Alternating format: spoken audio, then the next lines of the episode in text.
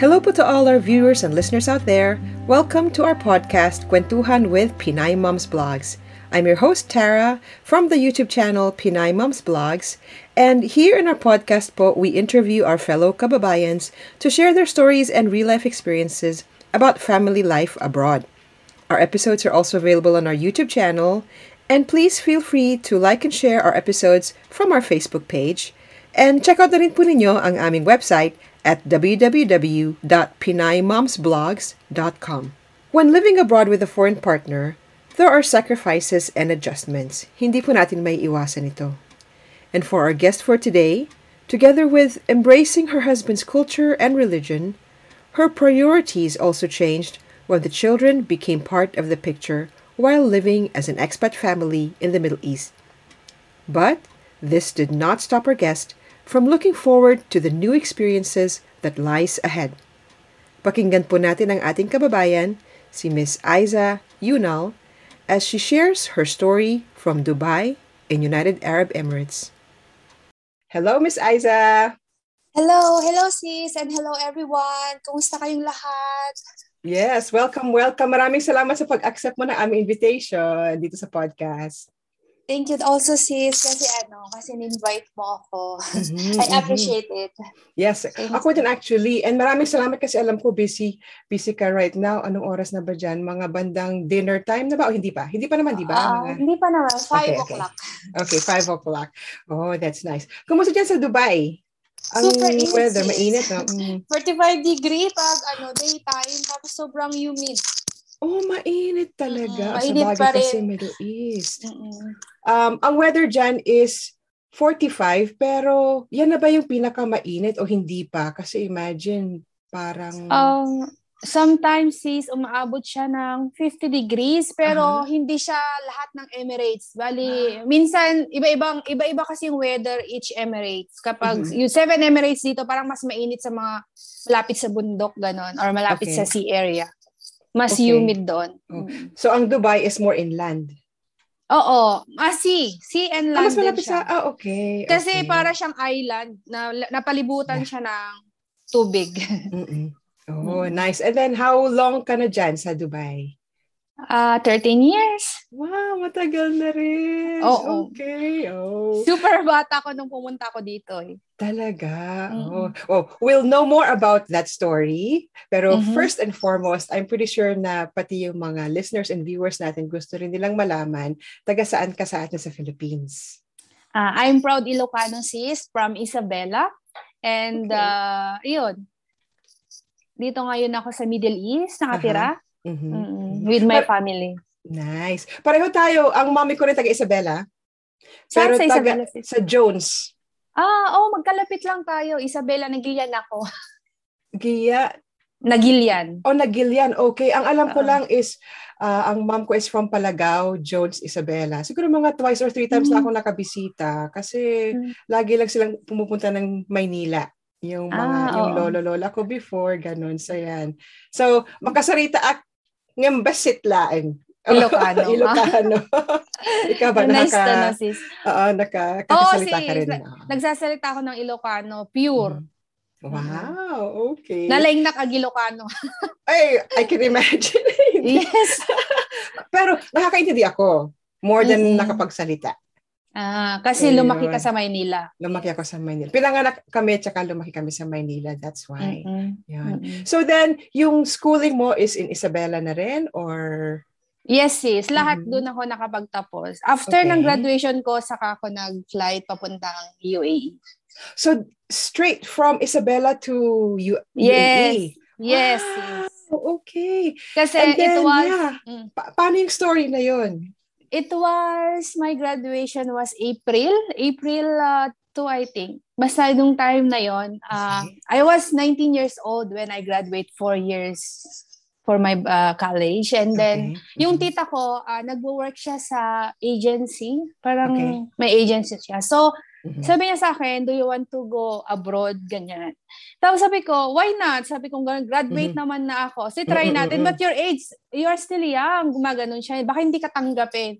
Try mo lang. Nagpa, sige, magpa-passport ka. Ganyan. So, after ah. ng graduation ko, nagpa-passport agad ako. Ganyan. Mm-hmm. Tapos, sinadmit niya yung ano ko, yung documents ko, nakuha agad. Tapos, ayan, uh, in-schedule na agad ng flight ko by September two thousand nine.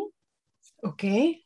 Ayun, smooth naman yung ano, yung flight ko papunta dito. But ang company ko kasi dati, it's a local company. Mm-hmm. So, ang trabaho ko dito, uh, sobrang ano siya, hindi siya connected sa aking ano, hindi siya connected Dina- sa aking natapos. Tinapos. Okay. Ano bang natapos mo? Anong anong degree? B S I T is. Okay. Information Technology. Yeah, yes. Okay. So then tapos ano yung in-offer sa'yo na job? Tapos ang job ko dito is waitress. Okay. So medyo completely out of the... Yeah, ano, pero, out of line. Okay. Pero opportunity yun ha, di ba? Siyempre, para yeah. makapunta ka abroad. That time, oo. That time kasi, uh, nung nakagraduate ako ng college, mm-hmm. nag-a-apply-apply na ako sa atin, sa Isabela. By the way, mm-hmm. nakuha, nakakuha na ako ng job. Nag-training na ako ng, um, sa bangko. Oh, nung kapanahon na nag-a-apply ka uh, from abroad, uh, okay. Uh, uh. Abang inaantay ko yung uh, yeah. visa, approval ng uh, visa ko dito, nag-a-apply-apply na ako. Tapos natanggap na ako na sa bank. Nag-training na ako ng for two weeks with pay na dapat yun. Tapos biglang okay. lumabas yung visa ko. Mas pinili ko yung umalis kaysa mag-stay. Mm-hmm. Kasi sobrang ano eh, sobrang late lang ng sahod sa Pilipinas that okay. time. Uh-huh. Mm-hmm. At saka kung tutuusin, di ba, maraming mga gustong mag-abroad.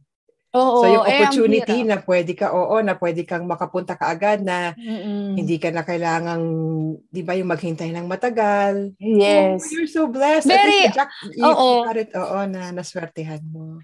Parang ano nga siya, parang joke-joke lang kasi trinay lang talaga namin kasi also uh-huh. yung auntie ko sabi niya baka hindi ka pumasa kasi nineteen years old ka pa lang, baka hindi ka maka, ano, makaalis. Right. So, try namin. Okay. Ayun, pumasa naman. Oh, that's nice. Hindi ba kinailangan mong magbigay ng, halimbawa, job experience? Wala? Ano talagang...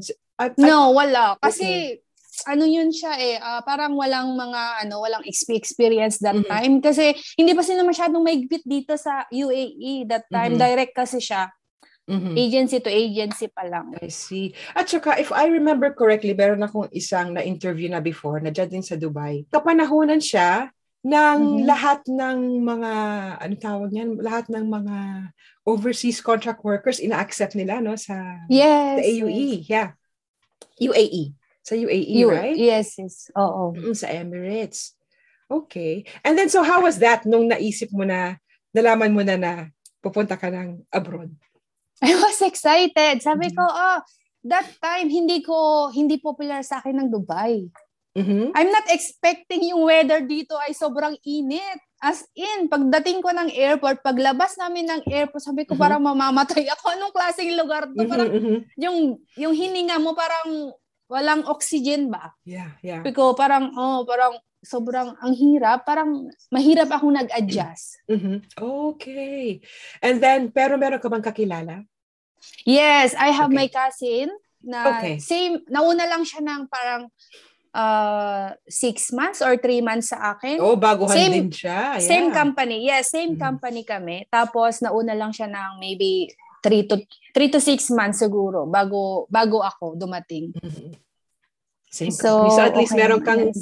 guide for the yeah, first, yeah. first few months. Okay. Ac- actually, yung company na napasukan ko is very big company and uh, it's a local, owner is local. Tapos, ano kasi sila, catering kasi sila ng mga uh, Arabs, yung mga wedding halls, like it's oh. so, lahat ng staff nila ay puro Pilipinas. So, sa isang bahay lang kami, maybe yeah. more than fifty Pilipinas sa isang villa.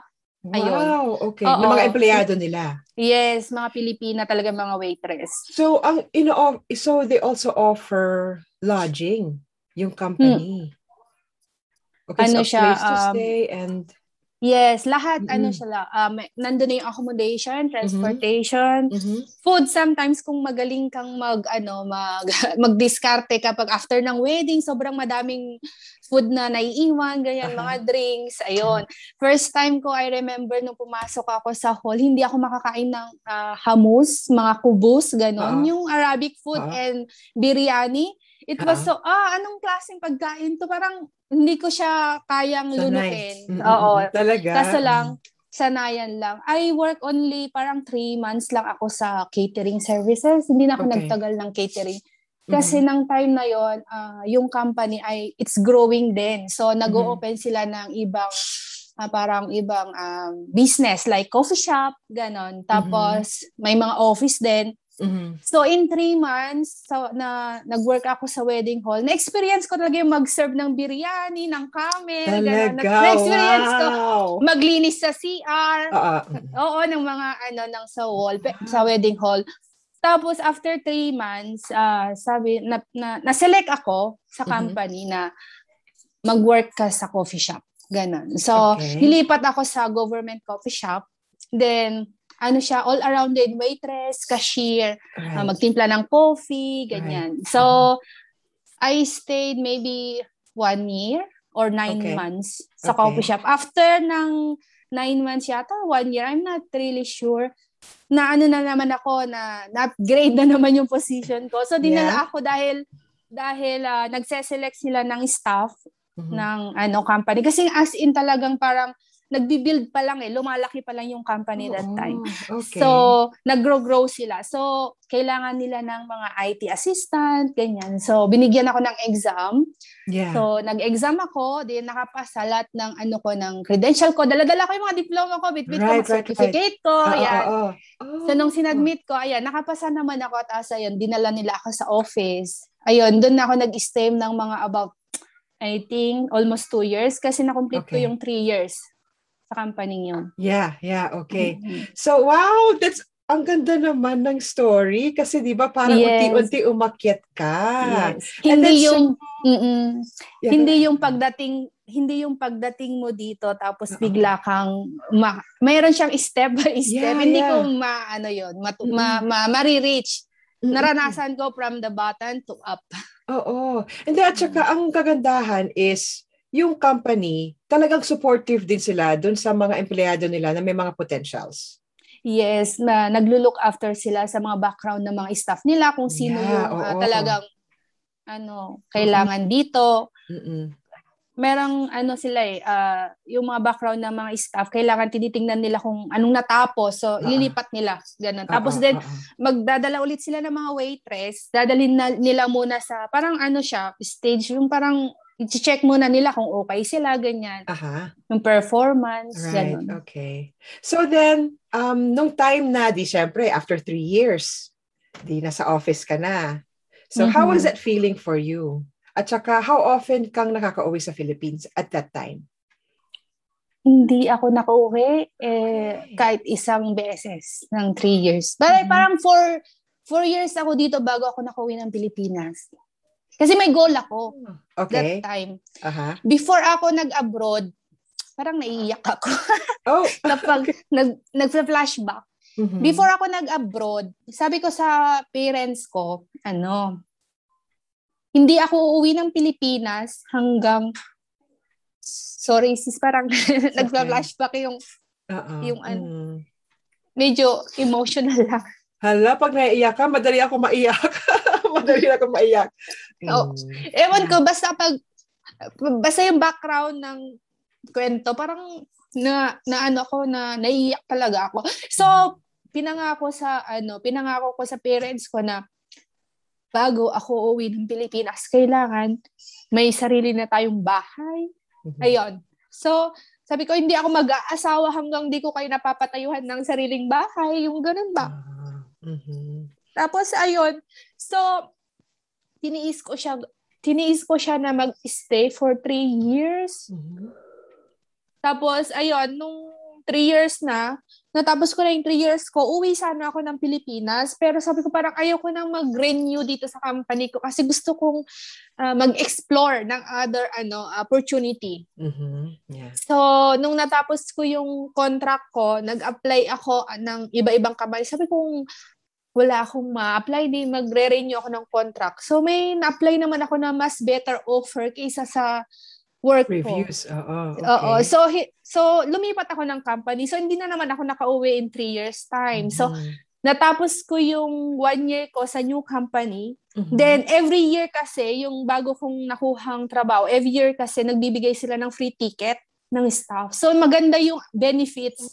Okay. Eh yung old, yung previous ko, nagbibigay sila ng uh, free ticket pero one way lang. Yung bago is two way. I see. So, okay. So bago ako umiwi ng Pilipinas that time, uh, I make sure na, to, na nakatayo na yung bahay. Mm-hmm. Ayan. So, inuwian ko yung first na uwi ko sa Pilipinas, yun na yung bagong bahay namin. Wow! How was that feeling? Yes. um, sobrang saya ko. Hindi ko alam. Pero kasi nung dumating ako doon, parang hindi pa, ta- hindi pa siya tapos. Kulang uh-huh. pa ng, uh, ang tawag dito, yung bubida, yung ceiling niya, wala pa. Okay. Wala pa siyang tiles, wala pang bintana. Mm-hmm. Ayun. So, pero pagdating ko doon talaga ako nag-stay. Okay, so pwede na ma-occupy. And then, oh, gano'n siya, gano siya kalayo sa bahay ninyo? Sa old na house namin before, uh-huh. parang uh, gano'n ba kalayo? So, so a different city ba? Or you tra- no, oh, so talagang doon same. Din talaga sa okay. Pero different area lang siya. Mm-mm. Parang kung walking distance, mga ten to fifteen minutes lang lalakarin mo. Okay. okay. Sobrang lapit lang. So, oh. diba, bumalik ka na meron ng bahay. Oh, good thing kasi oh. that time na naghahanap ako, may mga available na lot area doon sa area na yon. So, yun yung binili ko. Right. Then, oh, ako nagpatayo. Nice. Yeah. So, then, nung nakauwi ka sa Philippines mm-hmm. at that time, right? So, um, meron ka ng naka-establish na trabaho to go back to. Yes. Then sa Dubai at that time. Yes. And then, how long ka nagstay doon? At saka, saan pumasok ang iyong husband in the picture? Nung palipat ako ng trabaho. Uh-uh. Nakilala ko siya. Actually, yung husband ko kasi matagal na siya. Two years na ako dito sa U A E nung tinatry niya akong ligawan. Pero that time kasi ang focus ko is family. Yeah. So, sabi ko, nung... nung ano na, maglilipat na ako ng company, sabi ko, uuwi na ako, ganyan, ganyan, kung wala akong mahanap. Sabi niya, no, if you cannot find a job, you can go back to Philippines but I will bring you back here. Sabi niya, by uh, tourist, ganyan. So, mm-hmm. nag-uusap na kami, nag-date, ganyan. Tapos, naging kami nung, naging kami nung eksaktong nakuha ko yung, ano ko, eksaktong palipat ako ng trabaho, nang may mm-hmm. new job ako. So, naging kami. Mm-hmm. That time, may help din siya sa akin kasi ano, nag-propose na siya sa akin bago ako umuwi ng Pilipinas. Actually, bago ako umuwi ng Pilipinas, plan na talaga namin na uh, mag-ikasal. I see. So, okay. sabi ko, uh, sige, ipaprocess ko na, nagpaalam muna ako sa parents ko. Ganyan, pumayag naman sila kasi nung umuwi ako ng Pilipinas, sabi ko na ano ko naman na, na tawag dito, nabigay ko naman na yung yung promise ko sa inyo. So, yes, parang uh-huh. sabi ko, it's my time para sa sarili ko naman. Mm-hmm. Yun. Okay. Oo nga naman. Okay. Mm-hmm. So then, um, pero at that time, na uh, na-offer sa iyo ng iyong husband now, of course, na yeah, kung hindi ka makabalik or whatever, siya ang magkukuha sa iyo right now. Is it because taga dyan siya? Kasi ang alam no. ko, ang husband mo is Turkish, right? Turkish, yes. Okay, Turkish. So then, how is that for him? Paano kanya madaling idala dyan? It's okay, mal. Pwede niya akong uh, bisahan by tourist. By through agency lang siya, hindi under sa kanya. Okay. So yeah, so then, uh, mabalik tayo doon sa um, opportunity ninyo to stay there together ng mm-hmm. husband mo. So then, it's yes. because through employment, pwede pa rin kayo magstay dyan. Yes, through okay. employment. Kung meron kaming uh, visa from our own employment, okay mm-hmm. lang. Okay. So, mm-hmm. para din palang sa Saudi, kasi meron din ako na-interview before na from Saudi, so long as they continue to renew yung eh, employment nila, then they can yeah. stay. Okay. Yes. But yes. then, are you still holding a Philippine passport right now? I mean, thirteen yes, years yes. later? Okay. Yes, I'm still. Wala silang ano dito. Hindi sila nagbibigay ng uh, parang green, green card. card. Green card? Yeah. Oh. No, no citizen. Okay, so, okay. Sa U A E, parang before, I think before no uh, mga kauna-unahan, nagbibigay mm-hmm. sila ng uh, citizenship ng mga, na Emirate. Pero uh, mm-hmm. right now, wala na. Nalis okay. na nila yung... Mm-mm. Okay. So then, um, when you decided to be together, so how was that, yung, yung, yung experience nyo as a couple na living there in in Dubai? Actually, actually kung ano, kung wala kayong, wala pa kayong kids, very smooth, very enjoy and happy kasi Mm-hmm. Dito kasi parang uh, luxury yung life. You can go anywhere. Mm. Pwede kayong mamasyal, saan. Pero kapag may family ka, of course, you will focus on your family first, on your kids. Mm-hmm. So, nung time namin, uh, almost two years din kami nagsama before kami nagkaroon ng anak. Okay. I mean, I mean, mm-hmm. uh, one year kaming as boyfriend and girlfriend. Mm-hmm. And then, one year after, nagpakasal kami. Then, one year pa bago dumating yung panganay namin after ng marriage. I see. Okay. Yes. And how old is your panganay right now? Uh, she's five, turning okay. six on five October. Six. Okay. Yeah. And then, si, uh, yung second nyo? Is... Yung second is two years old. Kakatu niya lang. Oh, wow! Belated happy birthday! Yeah, thank so, you. So, ano mga names nila? I think it's Yağmur and... Yeah, Yağız. Yağız and? Yeah. Yeah, uh, her uh, the, yung panganay, ang mm-hmm. pangalan niya is Yağmur, Yağmur, if you will pronounce by letter. Pero okay. yung yung pangalan niya normally is Yağmur, soft G. Oh, soft G, Yağmur. Yeah. Oh, tapos yun. Si Yağmur. Yung bunso naman, yung lalaki, ang palayaw niya lang yung Yasi. Pero yung uh, real name niya is Yağız. Silent G din siya. Yağız. Pero kapag so, Yağmur oh, pero pag Yağız. By letter, pagbabasahin mo parang Yağız. Pero uh-uh. silent G, Yağız. So Yağız and Yağmur. Yeah. Do you speak Turkish then? No sis, I speak okay. very basic lang siya. Nakakaintindi okay. ako but I cannot uh, talk okay. smoothly yung continue. Okay, and yung husband mo, nakakaintindi ng Tagalog? A little bit? No. Hindi rin. No, ayaw niya. Minsan tinuturuan ko, ayaw Uh-oh. niya. Sabi niya, it's too complicated daw. Okay. Mm-hmm. And then, ang salita dyan sa Dubai is? Arabic. Do you speak both Arabic? Before, nung nasa Arabic company ako, nakakapagsalita ako ng Arabic. Pero okay. ngayon, parang kapag naririnig ko, naintindihan ko, pero hindi ko na siya na, tawag dito, na-practice. Kasi mm. most of the time, ang ginagamit namin na English ng asawa ko. I Kasi hindi na ako marunong mag-Turkish.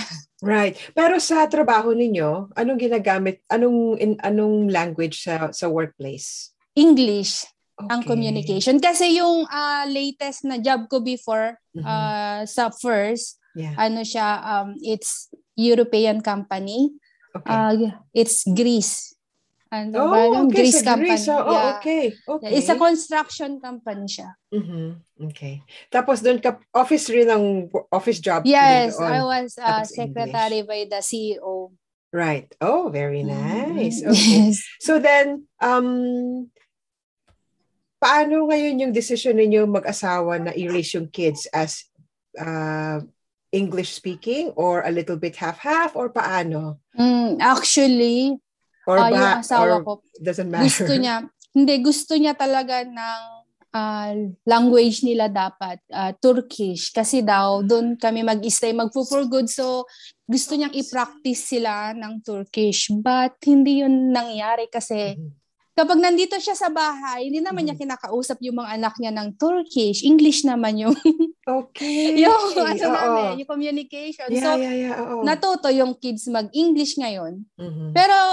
Uh, ngayon, ina-adjust ko na, nag-tutor uh, si Yağmur ng Turkish para, kasi balak na naming mag-for good next year. Dapat this year, kasi lang nagka-pandemic, oh. so hindi kami makapag, makatravel ba. I see. Na-postpone okay. ng na-postpone. Ala, okay. Oo. Oh. And then, pero nakapasyal ka na ba sa Turkey? Yeah, I think okay.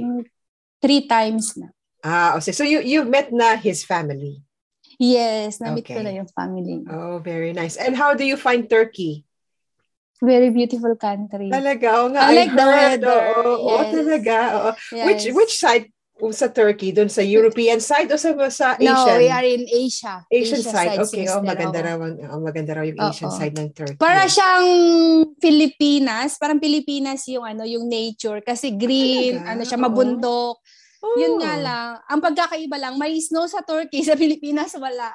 Mm-mm, yeah, kasi narinig ko nga na may parts daw ng Turkey kasi syempre Israel, Turkey, basta yung parts na yan, yung border ng Asia, Europe, nagsusnow nga mm. daw dyan. Yeah, Pero oo, hindi ko alam na nagsusnow. Di maganda magkaka-experience ka ng snow, o diba? Oo, sis. From sand snow, sandstorm to snowstorm. Yes. O, diba? Yes. Oh, okay. So lahat that, ng season, mm-hmm. lahat ng season sa Turkey ay nauwian ko na. Summer, rainy, tsaka okay, snow. Mm-hmm. Okay.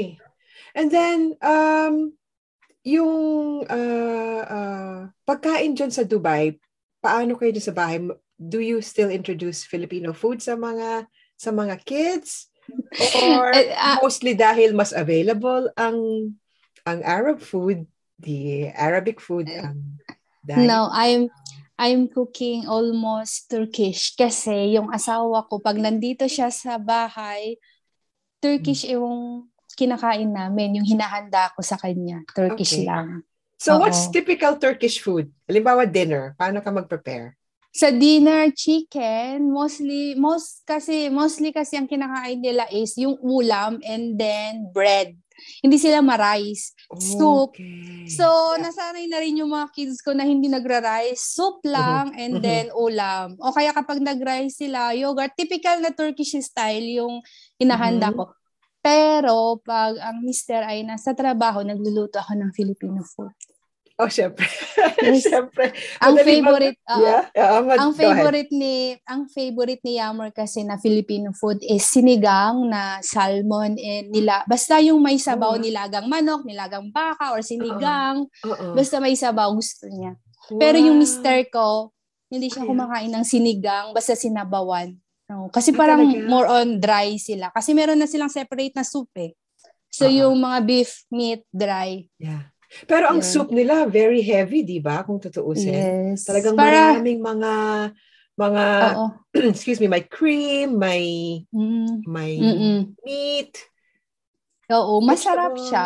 Oo. Masarap siya. Healthy kasi, mm. yung food nila kasi more on uh, vegetable nga, meat, mm-hmm. tsaka yogurt, mga I fresh. Mm-hmm. Okay.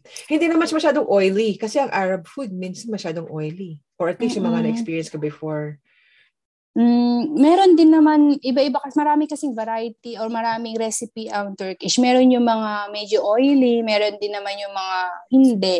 Nasa okay. sayo na kung paano mo siya i-prepare. Right. Oo. Okay. Yeah, so um, anong favorite mong Turkish food so far? Ang favorite ko is, ano ba? Ali Nazik, it was, it is a beef, yung saj beef siya. Okay. Niluluto as a saj. Tapos meron siyang yogurt and ang tawag dito, pare, dalawa eh. Always yun ang in-order ko pag pumupunta kami ng Turkish restaurant. Tsaka Iskender. Hindi kasi ako maka, makaluto dito sa bahay kasi nga kailangan yung ma, maproseso siya. Okay. So, yun yung paborito ko, uh, yung Ali Nazik tsaka Iskender. I think okay. most most Filipina na nakapag-asawa ng Turkey, alam nila yung Iskender. Okay. Masarap kasi siya. And mm-hmm. then ano siya, parang anong closest na ma-explain mo na, uh, na food? Na similar? It? Oo, na similar. Ano ba? Minsan pasta. Yung pasta. Okay. Parang similar siya sa spaghetti natin. Yung spaghetti yeah. nga lang natin kasi masyadong maraming meat and uh-uh. uh, baratan, bawag doon. Yung mga nilalagay, mga sangkap. Uh-uh. Sa Turkish naman, very simple lang spaghetti nila. Okay. Ano lang, tomato paste, butter, mm-hmm. and boil it. Mix it. Ganun lang. Or that's sometimes it. Yogurt. Yeah, that's it. Very simple. Kapag natikman nila yung yung spaghetti, spaghetti natin, natin, medyo sweet kasi yung spaghetti natin, uh-huh. di ba? Ayaw nila. Okay. Ayaw nila. So, walang tomatoes. Walang tomatoes yung ano nila. Basta lang tomato-based yung spaghetti. Mer- Oo, like tomato or tomato-based. Basta uh-huh. more on tomato paste sila. Tomato paste or tomato sauce. Yeah. Yung mga recipe nila, more on that way. Okay. Pag nagluto sila, hindi nawawala ang right. tomato paste. Ah, talaga? Okay. Mahilig mm. ba sila sa spicy? Maanghang? Yes, pero yung husband ko, opposite, hindi siya kumakain ng spicy. Okay. Eh, ikaw, mahilig ka ba sa maanghang? May, mild. Oh, okay. Okay. Oh, all right. Mm. And then, so, um, usually, so let's say, now that you have a family there, di ba, together with your husband, paano yung arrangement niyo, for example, pagka pareho kayo nasa trabaho, yung mga kids, paano yung uh, yung child care dyan sa, dyan sa Dubai? Uh, okay, before kasi, mm-hmm. nung, nabun- nung nabuntis ako kay Yağmur, mm-hmm. ano pa lang ako, nagbo-work pa ako, pero nung dumating ng six months, nag-stop na ako kasi medyo sensitive si Yağmur, kailangan ko mag-bed rest. Okay. So, nag-stop ako ng work and yung visa ko, uh, inunder sa kanya kasi married na kami. So, siya na yung sponsor ko. Okay. Yeah. So, after that, uh, pinalaki ko muna si Yağmur. Then, uh-huh. I tried. Uh, after two years ni Yağmur, I tried to work again. Dinala ko yung mother ko dito. I, th- uh, I think it was twenty seventeen. Oh, not so, too long ago. Oh, okay. Yes. So, twenty seventeen, nandito yung mother ko. Siya yung mm-hmm. nag-alaga muna kay Yağmur. She mm-hmm. was two years old that time. Mm-hmm. Pero yung mother ko kasi parang hindi niya gusto mag-stay dito. Parang nine months lang siya. Then, umuwi na siya oh, sa na homesick. Pilipinas. Oh. Yes, nine months lang. Ang ginawa ko muna, dinala ko yung tatay ko before siya umuwi para makapag-stay sila. Pero mm-hmm. kahit na dinala ko, hindi ko pa rin siya na-convince na mag-stay for long time. Mm-hmm. So, umuwi sila. Then, ang ginawa ko, kumuha ako ng nanny. Oh, oh may nanny dyan. Okay. Uh-huh. Yes, meron. Per day siya uh, and per hour. Dinala ko siya dito sa bahay. Siguro mga one month lang. Naka-two nannies ako. Oh, kasi yung first, ang hirap maghanap kasi sarili nilang visa so they can leave anytime, ganon. Oh. Tapos, they don't care that time. Wala silang, uh, parang yung nakuha ko kasi that time, pumunta siya dito, uh, pum- pumapasok siya, nagbabar siya at night, pagpasok bangag, late. Kung late siyang pumasok, late din ako sa trabaho. Oh, oh, so, naghanap ako ng iba. Yung isa naman okay siya pero nagbabadali namang umuwi. Pag na-late ako ng mga ten minutes or fifteen mm-hmm. minutes, extra hours sa kanya. I see. Ang mga so, nannies ba dyan? Oh, sorry. Go ahead. So, we decided to bring Yağmur in a nursery. Kasi yun na yung parang last resort namin. Kasi hindi ako hindi ako relax sa mga nannies na nakukuha ko. Ganyan. More on mobile sila kasi meron akong camera.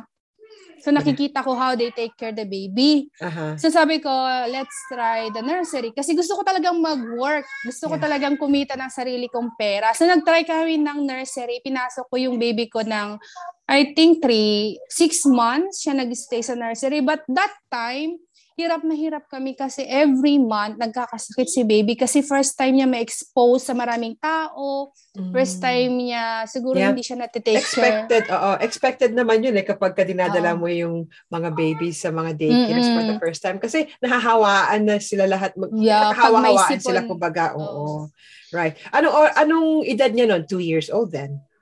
Yeah, two years old siya okay. noon, noong okay. nag-nursery. Uh-uh. And ang pinaka-struggle namin noon, nagkaroon siya ng sakit, uh, nilagnat siya. Normal lang yung sipon, lagnat sometimes, pero mm-hmm. yung parang hindi na nakuha sa antibiotic yung ubo niya, yung mm-hmm. phlegm niya, nag-stuck. So, for the first time namin na-confine at na- napadoktor yung anak ko for, I think one week siyang nag-stay sa hospital wow, because okay. of yung plema. Mm-hmm. So, by inject na, ini-inject sa kanya yung antibiotics. Oo. Ayun. Mm-hmm. So, hirap na hirap kami noon. Tapos yung asawa ko nag-leave ng one week. Pero ang ginagawa ko, papasok ako sa trabaho. Mm-hmm. Manggagaling ako sa ospital. Maliligo na ako sa ospital. Pagdating ko, after ng work, kukuha lang ako ng gamit sa bahay, then dediretso ako sa hospital. Ganun. Oo, ganit. Oh, sobrang hirap. Oo, I see. Until then, nung na-hospital yung anak ko, so, yung asawa ko, nag-decide na naman kami na, I think you better stop uh, your work. Kasi mm-hmm. parang mako-compromise na yung bata. Mm-hmm. Parang siya yung nagsasuffer eh. Kasi yeah. yung kinikita mo, yung sweldo mo, hindi naman ganun kalaki. Yung sweldo ko, it's enough lang. Tapos yung taxi ko pa, yung fare, yung, yung pagkain, ganyan. Mm-hmm. So sabi niya sa akin, parang wala naman tayo nasisave kasi Uh, nagkakasakit na yung bata and then mm. nagbabayad din tayo sa nursery. So parang mm. sabi niya, hindi daw ano, hindi daw okay, sabi niya. So parang kung i-weigh mo yung pros and cons, parang mm-mm. yan, nako-compromise yung, yung baby. Yeah, yes. Okay. So wala akong magawa. Nag-stop akong mag-work. Mm. So ngayon, home, ano na lang ako, housewife na, na job yan, ha? Full-time pa rin full, na job yan. Full-time housewife. Oh, I've been It's more there. difficult. Oo, naku. Pero, so, speaking of full-time mommy job, ano kayo ng mm. iyong uh, day off like? Kung meron kang day off? Oh, wala. Wala. Si husband kasi, pero nakakatulong kapag mm. day off ni husband kasi nakakatulog ako ng longer, longer time okay. at saka minsan nakakalabas ako pero hindi pwede yung maiwan sila sa bahay. Kasama, pero halimbawa, for example, nag-visit ako ng salon, yun lang yung three hours break ko sa salon, yun lang yung break ko all at the time for once time. a year. Mm-mm. At least once a year. Oh, once a year. Once lang. a year, oh my God. Oh. Yes, hindi Wait, kasi so... ako lumalabas. Oh, I mm-hmm. see. But, um... I'm pretty sure na meron ka namang mga Filipino friends or other friends kahit non-Filipinos there. So how is yes. that naman, yung, yung community Actually, ng mga Filipino? Yung mga friends ko, for example, um, nag-meet kami like once in, once in a month. Sometimes, minsan nga hindi pa kami nag-meet, nakakapag-meet kasi yung schedule din nila is different. Ako naman, mm-hmm. flexible ako mm-hmm. na lumabas kung nandyan yung asawa ko. Mm-hmm. Hindi kasi ako lumalabas nang wala siya. So most of the time naman, nandito siya sa bahay kasi ang trabaho niya is three days na full time, hindi siya umuwi. Mm-hmm. Then, six days na siya nasa bahay. So medyo nare-relax ko pag off niya kasi siya yung nag-aalaga yeah. mostly sa mga bata. Nag-take, parang nag-share kayo ng work sa bahay. Mm-mm. Mas gusto ng mga kids sa kanya pag off niya. Hindi nila ako ni-storbo kasi nga, may kalaruan sila, ganyan. Mano kasi, jolly kasi yung asawa ko sa mga bata. Parang malik, ano talaga siya. Oo, mas gusto nila. I see. Oh, that's nice. Pero dahil, alam ko naman medyo mainit-init dyan, right? Ang any time of the year, minsan medyo mainit, right? Pero usually ba you go out as a family? Yeah. Yes, we are going okay. out at least once a week. Pag off niya kailangan, meron kaming uh, bonding kasi yung mga bata, pag dito lang sa bahay, nabuboard sila.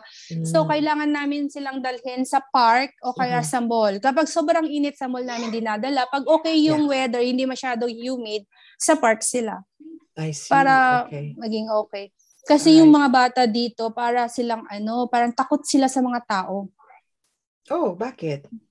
Kasi parang hindi hindi katulad sa Pilipinas na mga kapitbahay mo nakakausap. No, if they kapag nandito lang kami sa bahay, dito lang talaga. Walang ibang pumapasok dito or wala sila ibang nakakausap kundi kami lang.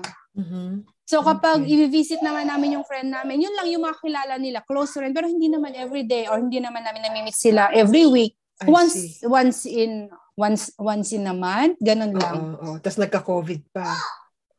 Yun yung uh, mas mahirap ngayon kasi nagka-COVID. Mm-hmm. Hindi namin ma-meet lahat ng friends kasi syempre may anak. May yeah, anak pa. Oo. So, safety first. Mm, exactly. Oo, totoo. Yeah. yeah.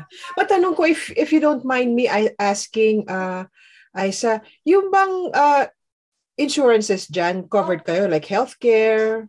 Uh, yes. Or yes. self-pay? This is a, oh, good. Okay. No, it's uh, covered under my husband. Uh, this okay. is a good thing na yung husband ko kasi is because under siya ng government mm-hmm. employment. So lahat lahat ng family niya or wife niya and I think maximum of four kids. Oh, okay. Uh, free yung ano, free yung visa namin. Covered siya ng company and also insurance. Kung ano yung nakukuhang benefit na health insurance ng husband ko, ganun din right. sa akin. Right. Yeah. Okay. So maganda na meron kayong health insurance coverage dyan. Okay. Yes, yes. Paano naman yung halimbawang for education? Nagsuschool or nagpa-prep school na ba sila at least si Yağmur? No, hindi ko pa siya dinadala sa prep kasi nga nung time na dapat five years old siya, uh, magpo-for good na sana kami sa Turkey. Kaya hindi namin siya in-enroll dito ng uh, kin- K G. Okay. Kasi ang gusto ng husband ko ay matuto siya first language niya ay Turkish. Kasi para daw baka pag nag-school siya dito, o oh, English, parang makukonfuse na siya sa language ng Turkey. Mm-hmm. So sabi niya, gusto niya mag-start siya from Turkish school. Eh, wala namang Turkish school dito sa U A E. Meron mm-hmm. siyang kinder, pero other Emirates. Tapos ano lang siya, parang maliit lang, iisa mm-hmm. lang. Pangbata mm-hmm. lang talaga siya. Okay. Yung schools ba dyan, parang meron bang schools na international, tapos may schools na for local kids, o talagang halo-halo, basta may school, pwede mo i-enroll ang mga bata doon? Depende sa budget mo. Ah, talaga? Oh. Yes. So, so may government, may private? Yes. Okay. Pag, malak, kapag meron kang, uh, malak, uh, tao dito, kapag okay yung budget mo, you can enroll your kids to uh, private school, mm-hmm. ayan, yung mga American school, ganon. Meron din, aha. Uh-huh. Yes. Okay. Pero, pinakamura kasi. Ang mahal kasi ang education dito, tsaka hindi siya libre. Ano siya, pinakamababa siguro, yung kapag sinabi mong uh, monthly, ang pinakamababa is like uh, fifteen hundred in uh, dirhams. Parang nasa twenty thousand to thirty thousand peso. Pesos, wow. Every month. Every month yun. Every month siya. Yes. Per kid. Yes. Yes, per head. Oh, wow. Sobrang ganun siya kamahal. Meron naman yung uh, siguro may mga nasa fifteen thousand to twenty pero medyo lower. Ano na siya? Parang mga Indians ang kasama, gano'n. Oo. Okay. Kumbaga parang, uh, parang, ang tawag niyan, hindi mo masabi mga government, public school, parang gano'n. O hindi rin? Uh, private school pa rin siya, pero hindi siya gano'n ka-high standard. Yeah. Yung ano nila. I see. Parang medyo poor yung ano, yung, hindi ko naman sabing ma-poor, pero, mm-hmm. Mas, uh, hindi kasi nila masyadong inaano yun eh. Ang mga nandun lang yung mga low budget na wala na silang choice. Okay. Kinukuha talaga yun. Kasi hindi lang yung isko lang binabayaran mo, kailangan mo ding bayaran yung transpo, ganun. Yeah, yeah. Mga buses. Mm-hmm. So, mahirap. Mahirap dito pag may family ka at less yung ano mo, yeah. Yung income. Uh-oh. Very hard to survive. Oo. Nag-ano nga ako eh, nagwa-wonder nga ako sa mga yeah. ibang lahi, lalo na mga Indian, Pakistan. Mm-hmm. Yung ang um, trabaho lang nila is, hindi ko naman sinasabi na dinidegrade yung trabaho nila, pero yung income nila is very less, pero ang buong pamilya nila dito, as in, makikita ko sila, magkakasunod yung mga anak nila, five, ten, ten kids in one wow. room. Sabi uh-huh. ko, how they can manage na mag-stay yeah. sa isang kwarto lang. You can see this, itong room. Ito lang yung uh-huh. nire-renta nila, sampu sila sa bahay. Wow. And their kids, they are sending their kids to school. To school. How they manage that? Yes. Oh, so, wow. Tinanong ko yung asawa ko. Sometimes, tinatanong ko to sa asawa ko, paano sila nakakasurvive dito? Mm, siyempre, curiosity mo din. Low income, yes. Mm-hmm. Sabi niya, uh, kaya nilang mabuhay na hindi katulad ng sayo. Uh, he mean na a little bit. Sacrifice, yes. Mm-hmm. Ganun. Wow. So, possible naman din pala. Pero for you mm. and your family, plan ninyong mag-for good sa Turkey? Yes, next year, oh, inshallah. Inshallah. Oh, that's nice. Okay. And are you excited about that? Or mamimiss mo ba ang Dubai, you think? Or, mm. syempre, new chapter yun, di ba, sa, sa lives ninyo? Yeah. I'm excited for my kids kasi dun sila mag-i-start ng kanilang uh, pag-i-school, pero uh, half of me, parang may iwan mo kasi yung parang half of your life nandito na eh, na-spend mo na dito, dito ka nag-grow, dito ka nag-matured.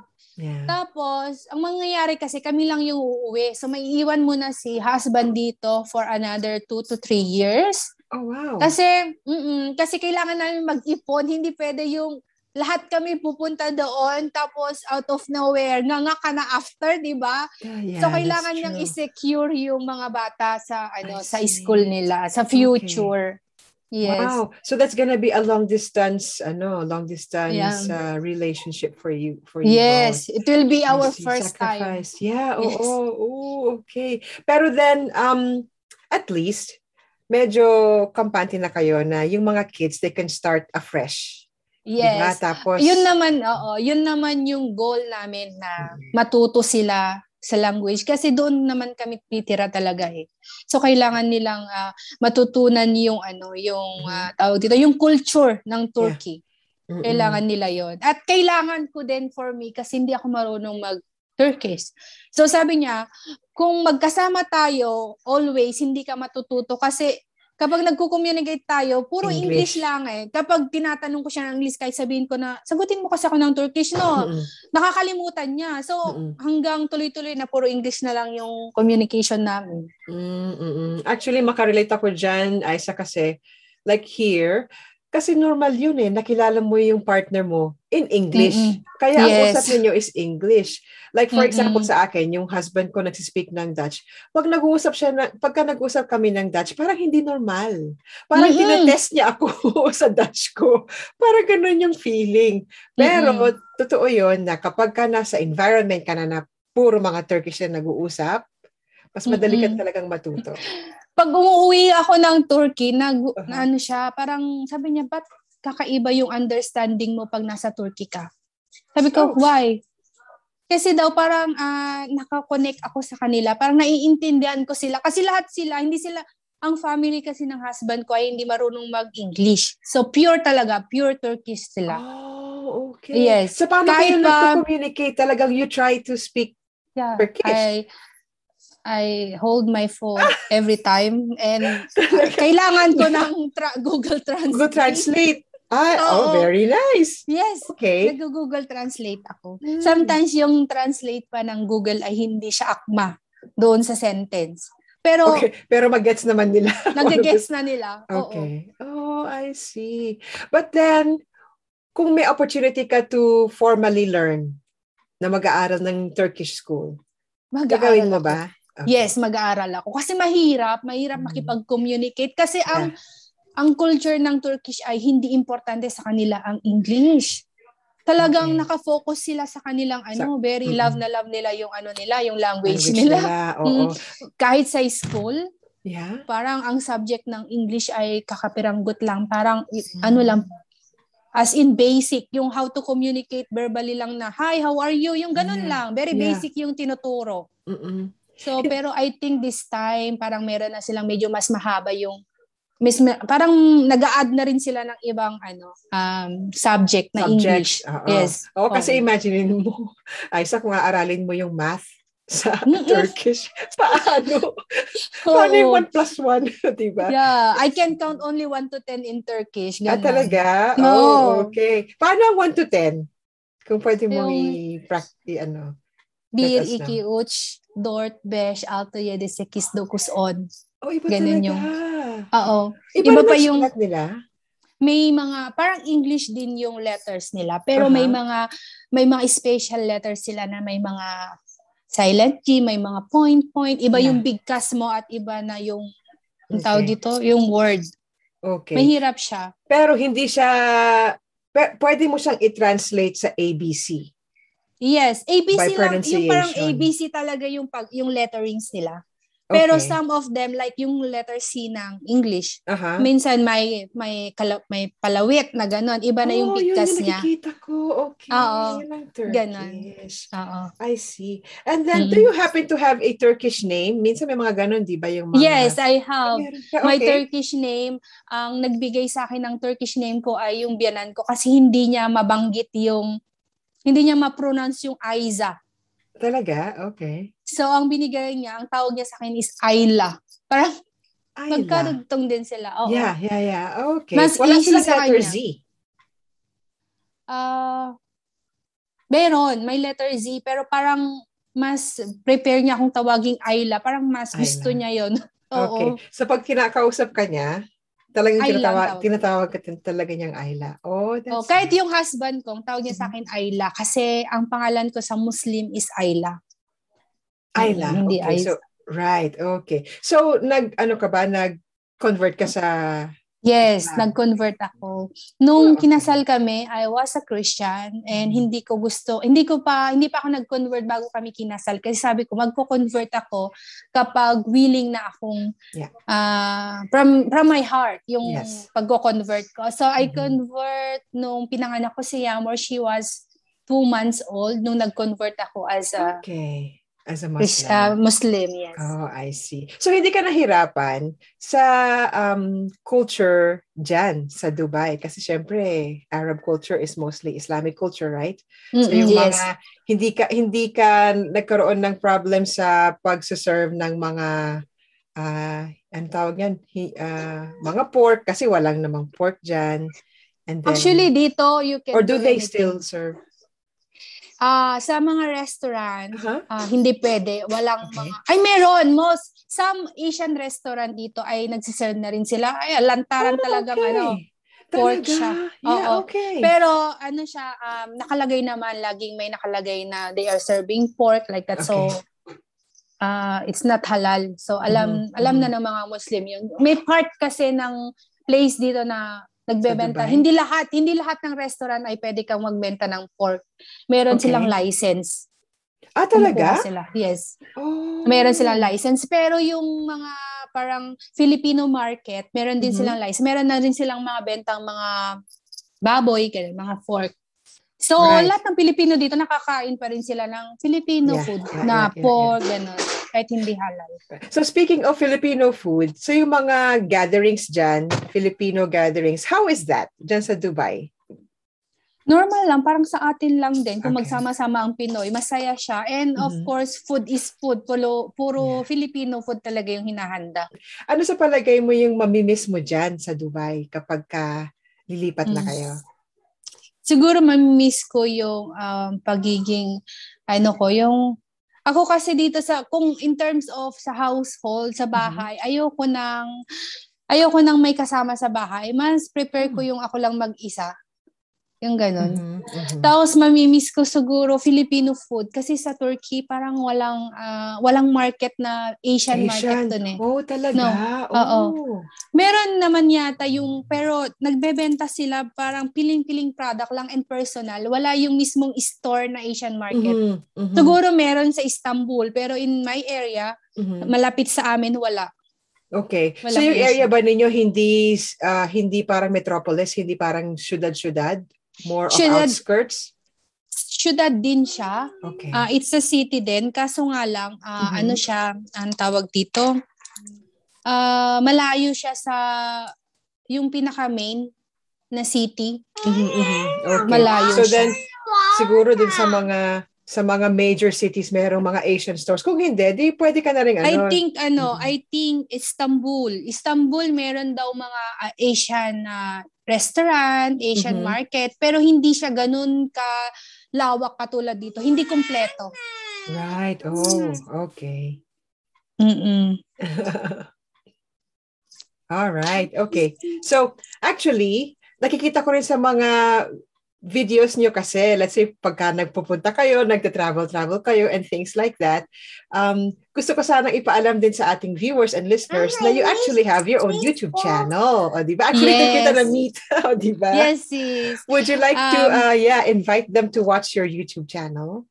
Yes, uh, my YouTube channel is Yunal Ailesi. If you are free and if you want our content, we are doing uh, family vlogs. Ayon, mga sometimes prank, tour, travel, what mm-hmm. we do here in the Emirates. Mm-hmm. Ayan, yun yung uh, content namin sa YouTube channel namin. And right. if you are free and nagustuhan nyo yung ano yung mga videos namin, you mm-hmm. can subscribe and paki-bell na rin para ma-notify kayo. Mm-hmm. Yeah, definitely. And para yes. sa mga nag uh, nagwa-wonder about your YouTube channel name, di ba? Kasi kaka, kaka-learn ko lang sa iyo what it's what yes. it's about, right? Uh, so, uh, bakit Yunal Ailesi? Ailesi. Yunal un, Yunal is our family name. My husband family name is Yunal and Ailesi in English is family. So, pinagsama ko siya. Uh, in English, Yunal family should be. Right. Pero kinuha ko yung uh, family ng, ang translate niya ay Turkish Ailesi. Pinagkakamalan right. nila minsan ng pangalan ko ay Yunal and my yeah. family name is Ailesi. Mm-hmm. Right. Uh-oh. So, Yunal is our family name mm-hmm. and Ailesi it means family. Right. Uh-oh. And then, saka meron kasi, nap- napanood ko one episode na one of your friends or some of your friends, parang tinatawag ka kasi ata nilang Yunal dahil, dahil doon. Or is it like, yes, ano, parang... Yes, ang tawag ng mga friend kong vlogger sa akin yeah, ay Yunal. They used why. to call me Yunal. Oo, oo, pagka napapanood ko. So, yeah, please, sa mga listeners and viewers po natin, supportahan po natin ang channel, okay. Yunal Ailesi. So, check it out. I- Uh, i-add ko po yung link ng kanilang YouTube channel on our description no, box below. Ayan. All right. So, um, last two questions para kasi alam ko medyo busy ka na talaga dyan. So, um, yeah. Um, last two questions uh, related naman sila. So, ano sa palagay mo yung mabibigay mong advice sa mga kababayan natin na nasa Pilipinas right now about family life like this dyan sa, uh, sa Dubai? Family life abroad? Um, sa mga kapwa ko mami, sa, ang may, may bibigay kong advice or experience ko dito ay mahirap kung, kung nagbabalak sila or sa mamis kasi, di ba yung iba kasi gusto nilang pumunta dito para mabigyan ng, mahirap siya pero kung meron kayong um, goal sa life nyo, makakayanan nyo yun. Ano siya, um, kailangan nyo ng perseverance and kung ang goal nyo para sa pamilya nyo, kaya nyo yan. Mahirap dito tumira. You can see on our photos, in our videos na parang okay yung life namin dito. Parang uh, hindi kami nag-struggle sa financial pero uh, ang behind nun, na, naubusan din kami. Kasi maybe they think na we are going to uh, expensive restaurant or some places na medyo... Uh, parang fancy, mm-hmm. uh, we are just giving uh, budget on that. Kumbaga, hindi naman everyday or araw-araw. Pinag-iipunan namin yan. Siguro in mm-hmm. once a month, pumupunta talaga kami sa mga ganyan. Para i-reward, reward sa mga nag-work dito. Yung bang ma-feel lang nila na nagtratrabaho sila. Hindi lahat yung pera pinapadala sa pamilya. Pero kapag nandito ka na, ma-feel mo yung hirap, mm-hmm. yung pagtsatsaga kasi sobrang hirap mapalayo sa pamilya. Mm-hmm. So, yun lang. Kapag may pamilya ka dito sa ibang bansa, lalo dito sa Emirates, mm-hmm. mahirap siya. Uh, kailangan mong i-budget yung, uh, ano mo, yung kita mo. Unless kung ang trabaho mo ay napakaganda at mm-hmm. sobrang laki ng sweldo mo, mm-hmm. siguro magbubuhay prinsesa ka dito. Mm-hmm. And uh, napakasarap tumira dito sa... Mm-hmm. Yes. Napakasarap tumira dito sa Middle East kapag mm-hmm. marami kang pera because they call U A E as a luxury city. Mm-hmm. I mean, very expensive. Yeah, yeah, very expensive city to live. Wow, yes. Oo na. Actually, totoo yan. It's very important na maintindihan ng kababayan natin na hindi lahat na nakikita nila is yung ganda ng buhay. Kasi talagang yes. meron ding hirap. Yes. Meron behind ding hirap. That, oo. Oo, behind, behind that, the scenes, hindi lahat. Oo. Yeah, hindi lahat, hindi lahat ng nakikita nila sa social media is mm-hmm. uh, win-win-win siya. Yeah, no. Yeah, totoo. Mm-mm. Related to that question, ano naman ang magigib- mabibigay mong advice or tips sa mga kababayan natin who are already living here abroad? Kung nandito na kayo sa abroad, kung saan lupalupan kayo naroroon, kailangan nyong uh, mag-save, saving talaga in terms of emergency, lalo na ngayon, nagka-COVID, hindi natin inaasahan kung kailan ito mawawala. Maraming O F W, maraming uh, kababayan natin na nawalan ng trabaho and wala silang savings, umuwi ng Pilipinas. It's very hard. Kasi even me, kahit nasabihin ko na, na magsisave ako, mahirap talaga siyang magsave pero kailangan nating i-focus, kailangan nating i-budget yung mga nilalabas nating pera. Kasi nga, this time, hindi mo na alam kung anong mangyayari bukas. Kahit pa siguro ganito lang kaliit yung sweldo nyo, maglaan kayo at maglaan para sa sarili nyo, para sa future nyo. Huwag nyo lahat ibigay, lahat-lahat. Oh, it's good to give everything what your family needs back home pero kailangan nyo magtira ng kahit sabihin nating five percent or ten percent para sa sarili nyo. This is a very, very important sa ating lahat na nandito sa abroad. Mm, yeah, maraming maraming salamat mm-hmm. at magandang advice yan lalo na sa mga um, kababayan natin na minsan na-excite sila kapag ka may natatanggap na salary tapos nag, yes. nagagastos left and right kasi iniisip nila ang thinking kasi natin minsan oh meron naman tayong sweldo next month may mga ganun eh di ba may Actually, mga sweldo, want... sweldo naman yes. next month ulit so gagastusin ganyan go ahead. I want to share this uh, one time my husband asked me why like why those Filipina sabi niya ganun uh-huh. bakit daw tayong mga Filipina uh-huh. we love to Uh, buy expensive things. Like, mm-hmm. it's very, uh, tawag dito, special sa atin bumili ng mga branded, branded. items. Mm-hmm. Yes. He asked me this uh, isang beses nung wala pa siguro kaming baby. Sabi niya, sabi niya sa akin, uh, how much they are earning in their salary. Mm. Yung time na inuubos ba nila, may family ba yan sila sa Pilipinas? Kasi, uh, nakikita niya eh. Nakikita niya yung the way ng mga Pilipino kasi Uh, open naman siya. Na, natanong niya lang sa akin kasi daw ang mind ng Pilipina parang nakikita niya na parang most of the Filipinos here sa abroad, mahilig sila sa mga branded things na mm-hmm. kailangan meron silang ganito, ganyan-ganyan. So, mm-hmm. after that, uh, hindi pa dumarating yung sweldo, nagigipit na. I mean, mm-hmm. uh, hiram dito, hiram doon. Or mm-hmm. marami kasing cases dito na nakikita niya na nakukulong sila. mga Pilipino kay, na nakukulong dahil mm. sa credit card. Kasi yeah. parang nabaon sila sa utang. Mm-hmm. Kasi kaskas dito, kaskas doon, hindi nila kayang i-control. I'm not saying na all of the O F W yeah. here in mm-mm. U A E, but some, mm-mm. most. Mm-mm. Kasi right. nakikita niya eh, yun yung, uh, wow. yun yung na, ano niya na, na kailangan ba talaga na-observe. Bumili sila ng ganito? Na-observe niya sa mga kababayan natin na after that, may mga naki, na nakita niya sa ano sa court.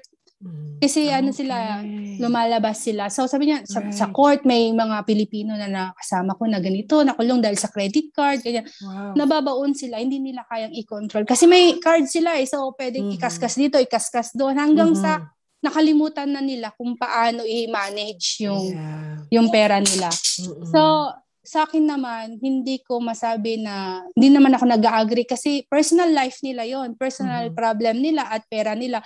Pero mm-hmm. yun nga yung advice ko sa mga kababayan natin na nandito na kung maaring kailangan mo talagang i-manage yung sarili mo, yung budget, kung ano yung laman ng pocket mo, yeah. kailangan mo siyang i-manage. Hindi yeah. na porke meron kang inaasahan na sweldo, gastos dito, gastos doon. Paano yeah. kung one day nagka-emergency, nawalan ka ng Mm-hmm. trabaho, hindi mo inaasahan. Mm-hmm. So, wala kang ano, wala kang magagasto. Yun. Yeah. Mm-hmm. Totoo, sis. Napakagandang. Mm-hmm. Yan ang isa sa mga pinakamagandang advice na maibibigay natin sa mga kababayan natin na nandito abroad.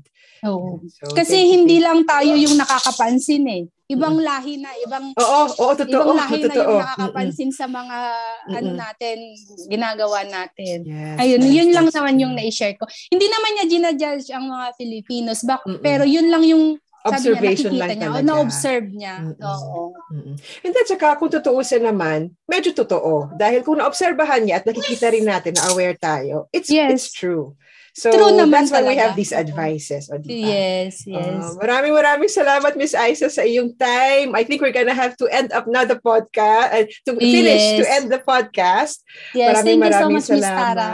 Oo. Thank you. And, thank um, you for having me on your podcast. Mm-mm, thank you rin so much. And pasensya ka na at naistorbo ko yung mga kids. So, um, but Walang it was problem. really nice to meet them then kanina. So, super right. kulit lang talaga nila pag ganito. Pag Pag wala oh, yung okay tatay lang. nila, I can't oh, manage. Okay lang. Nako, oh. been there, been there. Ako, two boys. Mm-hmm. O, diba? Oo. Right. At least oh. sa'yo na nalampasan mo na yung stage na makukulit sila. Pwede na silang pagsabihan na uh, stay there. Oh, yeah. Upo lang talaga sila. Yeah, oh. Oh, pero ibang klase kakulitan na pagka mga ganitong edad. O, diba? Ah, yun oh, lang. Oh, yeah. medyo, medyo hard na siya lang i-handle. Oo, oh, a little mm-hmm. bit. Nako. So, but I wish you good luck kapag ka mag-for good na kayo sa Turkey. But hopefully hindi pa rin ma at uh, mapuputol or continuous pa rin ang iyong uh, YouTube channel because I really like to yes. watch your videos. Yes, yes, inshallah sis. Uh, pag umuwi uh, actually pag umuwi kami ng Turkey, more videos ang makikita nyo kasi uh, ipapakilala ko yung family ng husband ko sa side. Okay. sa vlog namin. So, nice. magiging mix na siya. So, makikita nyo yung oh. Turkish culture, yeah. ano yung uh, ginagawa ng mga Turkish life, mm-hmm. daily life, yung mm-hmm. mga ganon. So, I'm mm-hmm. so excited din yeah. for my vlog na i- i-showcase sa inyo kung ano yung kult- kultura ng mga Turkish. Nice. Oh, we will look forward to that. Yeah? So, yes. In the meantime, inshallah. we'll still enjoy, inshallah, in the meantime, we'll still enjoy your Dubai episodes. Yes, right. yes, okay. yes. Thank you so much. And sa ating pong listeners and viewers, maraming maraming salamat po sa inyong pakikinig.